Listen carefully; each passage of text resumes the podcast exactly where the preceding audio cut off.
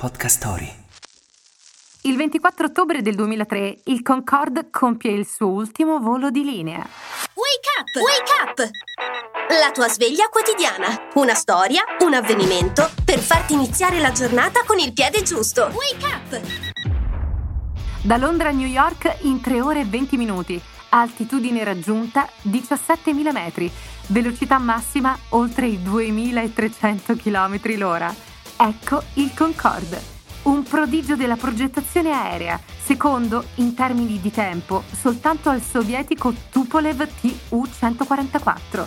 Entrò in servizio nel 1976 dopo decenni di studi per riuscire ad ottenere un aereo di linea capace di velocità supersoniche. Nei suoi quasi 30 anni di attività, 2 milioni e mezzo di persone ne hanno assaggiato le prestazioni. In fondo bastavano solo 12 mila dollari a tratta e un po' di coraggio.